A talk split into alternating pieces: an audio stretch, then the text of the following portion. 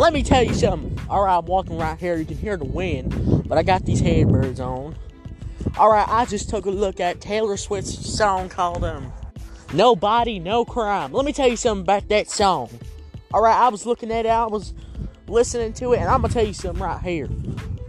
Taylor Swift's vocals were very underwhelming in this. I'm not even gonna lie to you, I was listening to this song, but the storytelling was there. I ain't gonna lie to you right now, the storytelling was right there. You know, it was right at that level, right at that grass level.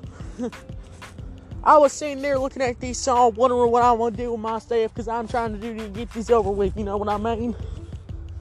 Oh my lord. Taylor Swift has dropped an album. Am I gonna do an album review? Heck yeah, I'm gonna do an album review. Let me tell you something about the Taylor Swift album. I don't know what it's about, but the first song I listened to called Nobody No Crime is about basically Taylor Swift killing somebody and, and they can't prove it. oh Lord, I'm taking a walk, you know, that's why I'm more excited than usual, you know. Going into the song, the production was very oh yeah, if you if you hear the wind, there's wind. Oh Lord. Oh Lord. Okay. Let me get a brief. Alright. So production very underwhelming, alright? It's just a little simple acoustic guitar playing. There is a feature, but like, I, I he, brought, he brought nothing to the table. The lyrics, I mean, they speak the story. There is some story to the song, there's not just some like weird meaning to it, there's actually a story to the song. But I can't understand the story because you're just killing somebody. Why'd it have to be like a four minute song? Oh, yeah, she talks about how um, the mistress is on some like financial something.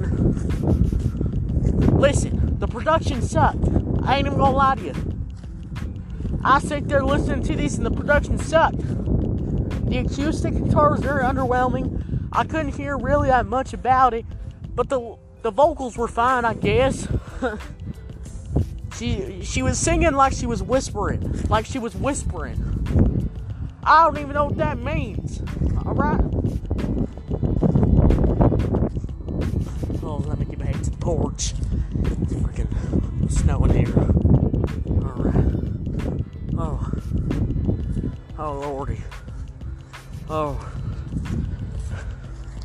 Very underwhelming production. Listen, I'm gonna you something right here. Going into this album, you ever seen robots around here? You know, I'm looking at the grass right now. But anyways, so let me talk about um the um instrumental in this. Several acoustic guitar. Um, there was some vocal layering at the start of it, I guess.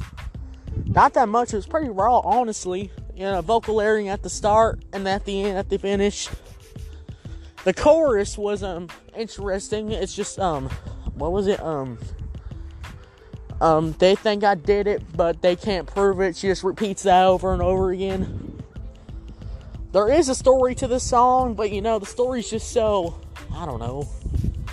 Maybe I'm too far deep. Maybe I started too far deep in the album, and um, and I will when I do this album review, I will listen to the full thing, chronological, the chronic order it goes to. But so far, listening to the song, it, it was okay, I guess.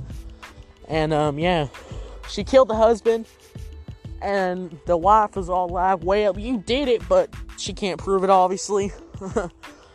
That's basically the song, and you know, it's a pretty decent song, but you know, whatever about that.